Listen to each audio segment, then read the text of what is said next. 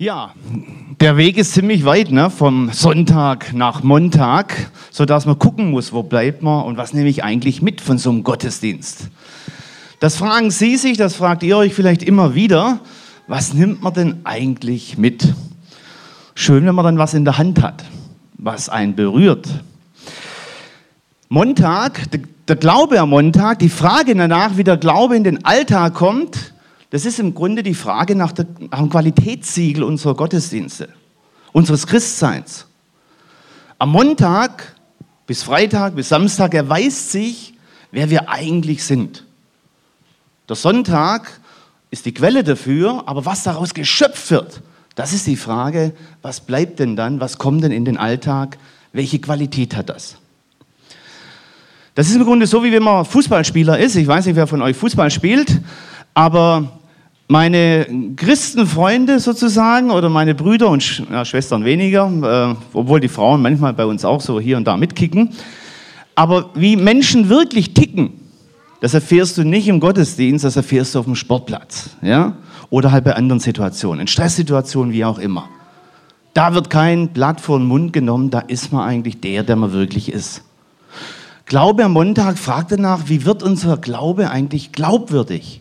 Wie kommt er ins Leben und bringt, so wie Jesus das mal sagt, auch Frucht?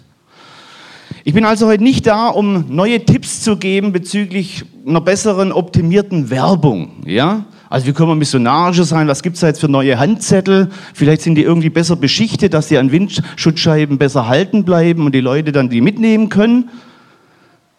Ich habe kein besseres Merchandising und sonstige Dinge. Jesus verliert darüber übrigens keinen Ton über solche Werbemedien.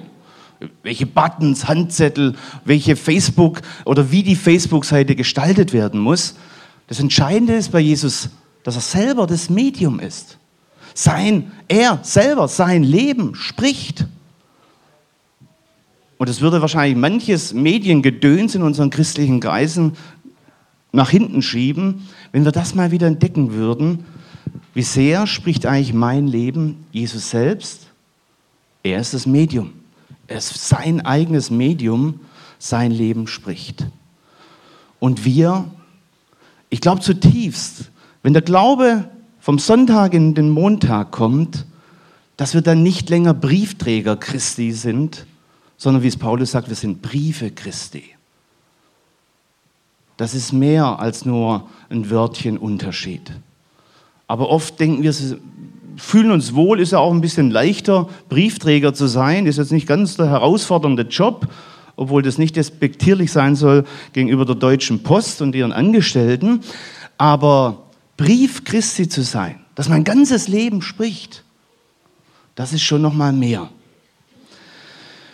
Und dabei ist nochmal die entscheidende Frage, wie wird der Glaube glaubwürdig? Weil wir singen ja schöne Lieder, wir beten schöne Psalmen, wir hören ja wahrscheinlich so aufgeklärte und reflektierte Predigten wie niemand vor uns in der Geschichte. Aber was bleibt dann und wie wird es glaubwürdig? Wie fängt mein Leben dadurch zu sprechen an? Ist entscheidende Übung. Und ein wesentliches Hindernis vom Sonntag zum Montag ist eigentlich eine Welt, die keine Pause kennt. Ein Leben, das keine Pause kennt. Und da gibt es durchaus christliche Seiten davon.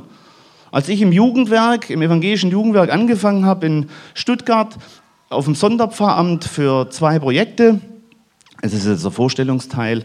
Ähm, da, äh, die Projekte heißen Fit fürs Feiern, alternative Gottesdienste und Lust auf andere, milieusensible Jugend- und Gemeindearbeit. Ähm, da war klar, dass es jede Menge Tipps gibt vom Jugendwerk. Wir schütten Tipps, wir beglücken die, das ganze Land mit richtig guten Tipps. Und manchmal denken wir sogar, wenn die alle beherzigen würden, dann wäre wirklich mal Kirche im Feuer. Ja? Aber ich weiß nicht, ob diese Denke so stimmt. Bei meinem Antritt dort im Jugendwerk ähm, hat einer gesagt, Christsein ist ja im Grunde vierundzwanzig Stunden Dienst. Ein Christ ist eigentlich nie, hat, ist nie in der Freizeit, wenn man so möchte. Und noch schlimmer finde ich diesen Satz, wenn ihn dann Kollegen und Kolleginnen von mir sprechen. Eigentlich habe ich keine Pause. vierundzwanzig Stunden ist man immer dabei. Aber wenn man vierundzwanzig Stunden geöffnet hat, dann stellt sich die Frage, wie die alten Mönche das schon fragten, wo bleibt denn das Wiederkäuen? Ich weiß nicht, ob ihr sie euch noch erinnert, was das erste Lied war. Meines Erachtens hätte das erste Lied gereicht und wir hätten dann mal eine kleine Meditation, jeder und jede für sich. Die Frage ist, ob das nicht nahrhafter ist als das ganze Entertainment-Programm danach. Also wo haben wir Zeit zum Verdauen, dass das Gehörte auch tiefer sackt? Ich möchte euch mal bitten, dass ihr einen Satz, den ihr für richtig wichtig im Leben haltet, also eine Überzeugung, weiß nicht, äh, morgens aufstehen um acht ist was richtig Wichtiges, dass der Tag gelingt beispielsweise. Oder aber äh, meine Frau ist meine beste Freundin oder wie auch immer. Überlegt mal eine Lebensweisheit, die euch bis heute, wo ihr hundertprozentig überzeugt seid. Einen wertvollen Satz. Kurz mal nachdenken. Einen Satz. Der darf auch morgen nochmal anders sein oder ergänzt werden, aber jetzt mal den einen. Ich gucke mal in die Reihen. Ist er soweit da? Ja, da hinten, Kopfding auch. Haben ein paar ihren Satz? Auch? Aleko, du auch? Hoffentlich. Ähm, dann möchte ich jetzt auf drei zählen und Sie sagen dann einfach diesen Satz frei Schnauze raus. Ja? Ich zähle auf drei und alle sagen dann gleichzeitig diesen Satz mal raus. Ja? Hört dann nicht wirklich jemand zu. Also, eins, zwei, drei. So, ist das nicht ein Sinnbild oft für unsere Gottesdienste, wenn es lärmt? Wenn wir jetzt diese Sätze nacheinander und mit viel Stille gehört hätten, was wäre das für ein Reichtum? Was hier gerade zusammengetragen wurde in diesem Raum, das ist doch unglaublich, von hochkompetenten Lebenskünstlerinnen und Lebenskünstlern, wie wir es alle sind. Und ist das manchmal nicht Gottesdiensterfahrung? Wertvollste Sätze erklingen, aber vierundzwanzig Stunden im Dienst und danach kommt ohnehin das nächste Wort und es soll auch dann irgendwie um halb zwölf Schluss sein, dass er dann auch das mit der Küche klappt. Wo kann Gottes Wort, was immer ansprechend ist, uns nähren? Wo erlaube ich es ihm, mich zu nähern und wie erlaube ich es? Ich glaube, wir haben eine Kultur des halben Hörens. Entweder wissen wir die Dinge schon immer gleich, ja, das weiß ich, was der jetzt so sagt und so, ähm, oder aber wir lassen sie nicht wirklich tief fallen. Nur ein halbes Hören. So wie dieser Mann, der, der zum Ohrenarzt dann ging und sagte, sie, meine Frau hat ein Problem im Hören. Da müssen Sie wirklich mal ein Rezept ausstellen. Aber der Ohrenarzt war natürlich weise und sagte, das können wir nicht einfach so ad hoc am Tisch machen, sondern wir müssen das ein bisschen testen. Und wenn Ihre Frau nicht zu mir kommen will, dann machen Sie Folgendes. Sie sprechen immer den gleichen Satz von einer unterschiedlichen Reichweite, vom gewissen Abstand aus. Und dann merken Sie, ob Sie auf fünfzehn oder zehn Meter oder sogar einen Meter Äh, nichts mehr hört. Dann haben wir ein bisschen mehr in der Hand, dann kann ich das richtige Rezept ausschreiben, ausstellen. Habe gesagt, gute Idee, kam heim, war auf der Terrasse und schreit dann in die Küche, weil dort die Frau ist, Schatz, was gibt's denn heute zum Essen? Keine Antwort. Hat er aber auch vermutet, weil sie hört ja wirklich schlecht. Ja? Er geht so weiter Richtung Esszimmer, Schwelle, Wohnzimmer, Esszimmer, gleiche Lautstärke, Schatz, was gibt's denn heute zu essen? Wieder nichts, dachte er, Mensch, das so schlimm ist, hätte ich jetzt auch nicht gedacht. Ähm, er geht auf die Schwelle zur Küche und fragt, Schatz, was gibt's denn heute zum Essen? Mensch, Karl, jetzt sage ich doch schon zum dritten Mal Linse und Spätzle. Ja, also, die Frage ist, wie höre ich eigentlich? Meine ich nur, dass andere schlecht hören oder sitzt mir was auf den Ohren? Das halbe Hören, die Kultur des halben Hörens. Ich glaube, wir müssen lernen, damit unser Glaube glaubwürdig in die Woche tritt, müssen wir wieder hören lernen. Anders hören lernen, als das heute der Fall ist. Wir haben kein Defizit an Informationen. Deswegen gebe ich auch keine Tipps heute, ja, wie es gelingen kann. Die Tipps kann Ihnen nur der eine Meister geben, der hochindividuell auf Sie hört und Ihr Leben sieht, Jesus Christus. Ich kann meine Erfahrung dazulegen, aber das ist noch lange nicht dann ihr Weg. Da muss man die Geister unterscheiden. Wie können wir anders hören? Ich glaube, Bewegung durch Christus, dass er uns im Alltag bewegt, braucht Begegnung mit Christus. Tief drin. Anders hören. Sodass Frucht entsteht. Und da komme ich auf das vierfache Ackerfeld, was Jesus uns mal erzählt hat, dieses Gleichnis. Gottes Wort wird gesprochen, klar. Wird gleich weggeweht, ne? Der Satan pickt es weg sozusagen oder der Wind fegt es weg. Es gibt Dornen und Disteln, die schlugen das, keine Frucht. Steiniger Boden. Aber es gibt ein bisschen was, da, dreißig Prozent glaube ich, da gibt es Frucht. Und im Lukas-Evangelium, in dieser Lesart, sagt Jesus, die, die Frucht bringen, das sind die, so heißt es im Griechischen, die mit dem Herzen auf das Wort hören.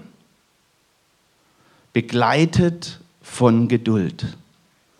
Das ist die lukanische Lesart bei diesem Gleichnis. Dort, wo es Frucht gibt, wo der Glaube glaubwürdig wird, wo der Glaube vom Sonntag in den Montag tritt, sind Menschen, die mit dem Herzen, mit dem Herzen auf das Wort Gottes hören, begleitet von Geduld. Da braucht es ein bisschen Langsamkeit. Es geht also nicht am Wort vorbei, aber es geht darum, dass wir den veränderten Zugang zum Wort wahrnehmen. Hören heißt nach diesem Gleichnis, sich das Wort zu Herzen nehmen. Und jetzt kommt der Clou, das meine ich eins zu eins.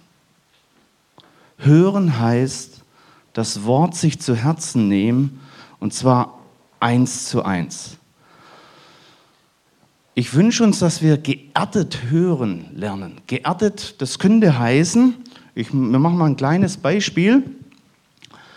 Ähm, wir können das Beispiel nehmen, ein sprechender Brief Christi war hier gerade, da haben ganz viele rübergeguckt, das kleine Mädchen. Aber in der Tat kann natürlich so ein Kind als Stimme Gottes von mir gehört werden. Aber wir machen ein anderes Beispiel. Hören Sie mal diesen Satz, was der Simon im Grunde mit seiner Taufe heute hört. Sein Taufspruch ist ein bisschen anders, aber im Taufgeschehen wird dieser Satz ihm deutlich zugesprochen. Ich habe dich je und je geliebt. Gott sagt Ja zu ihm. Ich habe dich je und je geliebt. Das kennen wir aus dem Jeremia-Buch.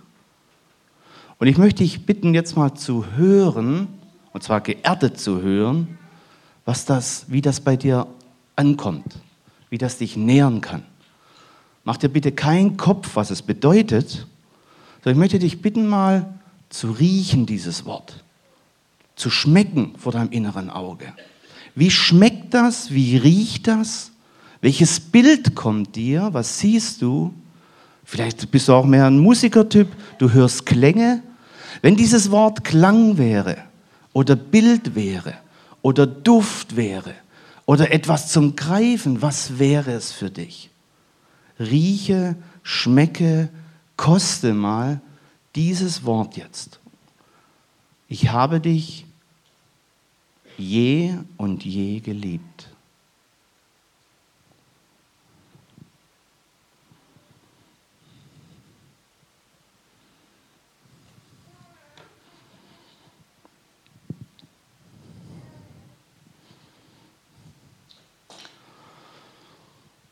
Vielleicht ein Bild, vielleicht ein Klang, vielleicht ein Gegenstand, der Ihnen das nahe trägt. Das wäre schon viel, wenn Sie das mitnehmen würden. Und das sprechen lassen in der kommenden Woche immer wieder.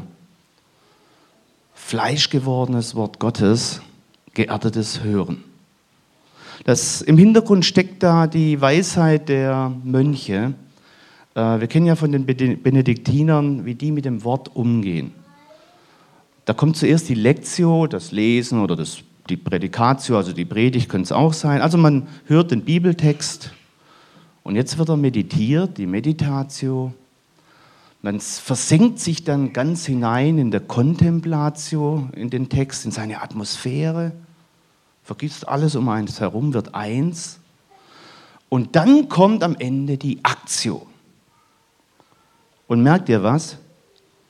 Wir, vor allem Evangelische auch, wir haben zwar die Lectio, also die Predigt oder das Bibellesen, und dann springen wir aber ganz schnell zur Actio. Was heißt denn das jetzt ganz praktisch? Zwei äh, Verdauungsschritte mehr haben unsere älteren Brüder und Schwestern im Glauben. Das Meditieren mit dem ganzen Leib und das Kontemplieren.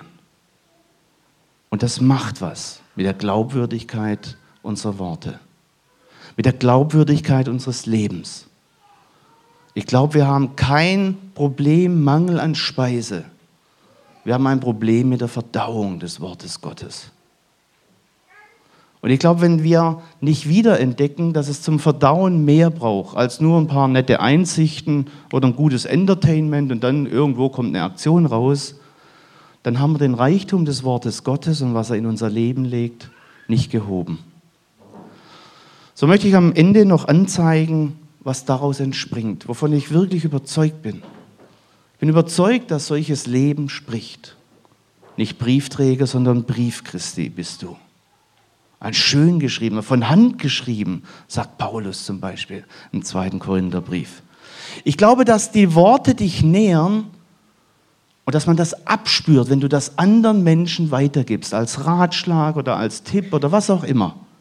Wenn dich was genährt hat, dann wird es auch andere Menschen erst nähren können. Wenn etwas nur irgendwo im Kopf steckt und du irgendwo was für dich was begeisterst, wird es andere nicht nähren können. Es muss durch dich hindurch. Deswegen feiern wir auch Abendmahl, da nehmen wir was zu uns. Das Wort wird einverleibt. Geerdetes Hören und Kosten, Verkosten. Und ich glaube, dass wir dann als glaubwürdige Menschen und als glaubwürdige Gemeinde in unserer Kommune oder wo immer wir hingestellt werden, unserer Berufung gerecht werden. Ich nenne es nochmal körperlich. Ich glaube, wir leben dann als umarmte Menschen, wenn wir so Gottes Wort gut verdauen, tief verdauen. Als umarmter Mensch, als umarmter Mensch zu leben, das ist deine Berufung. Und das ist glaubwürdig, wenn man dann auch sagen kann, ich habe meine Grenzen, aber ich bin trotzdem umarmt. Und das ist der Schatz bei der Taufe heute, dass ein Mensch das ganze Jahr Gottes hört und das meint auch die Grenzen vom Simon. Wir werden nur ganze Menschen sein, wenn wir unsere Grenzen nicht ausblenden oder tabuisieren oder denken, wir sind da schon heilig und, und schaffen das weg mit eiserner Willenskraft. Gott nimmt uns ja mit den Grenzen an und sagt ja. Als umarmter Mensch leben, ich glaube, dieser Subtext spricht unglaublich mehr als das, was wir mit dem Mund dann sagen. Und ich glaube, eine Gemeinde dann am Ende wird hingehen, nicht nur für Menschen da sein, sondern mit Menschen da sein. Ohne Berührungsangst. Sich Menschen, die im prekären Leben oder ähm, in schwierigen Lebenssituationen, zu denen man sonst keinen Kontakt hat, wird man offen sein und zuhören können. Wir werden mit den Menschen da sein und nicht bloß für sie. Das ist nochmal eine andere Ebene. Insgesamt tritt so der Glaube in die Woche. Unser Christsein wird glaubwürdig.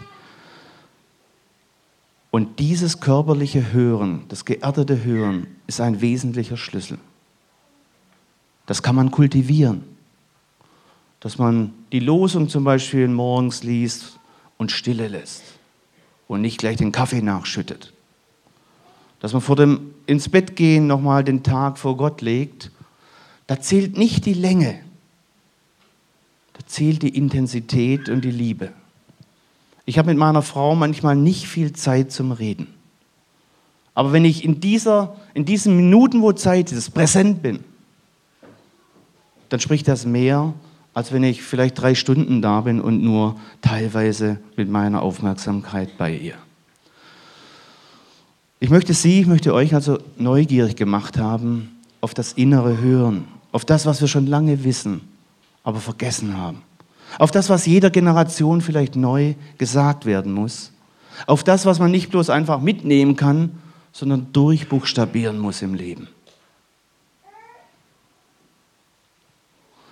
Und so zum Schluss nochmal eine kleine Übung. Was war für dich jetzt die kleine Perle, der schöne Stein in diesen fünfzehn Minuten, glaube ich, wo ich gepredigt habe. Und ich möchte dich wieder nicht, nicht so nachfragen, ähm, was kommt mir da in den Kopf, sondern wo gibt dein Körper dir Resonanz? Das war was, was mir richtig gut getan hat und das fühle ich jetzt in der Schulter, dem kleinen Finger oder wo auch immer. Ich möchte euch einfach nochmal ganz kurz bitten, vielleicht entspannt auf dem Stuhl zu sitzen und zu überlegen, was ist mir jetzt geschenkt worden und wo spricht mein Körper das aus? Wo fühle ich da drin was? Vielleicht ist was freier geworden, vielleicht was schärfer gespürt, aber mehr auf dieses körperliche Hören nochmal als eine kleine Übung. Was wurde dir geschenkt? Und dein Körper, den du nicht belügen kannst, der erzählt dir etwas davon. Und vielleicht ist das sogar der Heilige Geist. Denn unser Körper ist immerhin sein Tempel nach Paulus. Kurzen Moment, was erzählt dir dein Körper jetzt über das, was du gehört hast?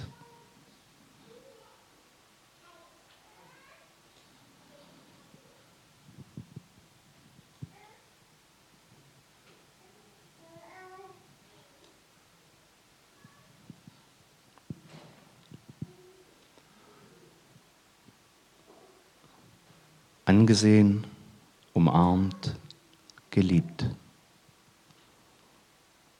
Amen.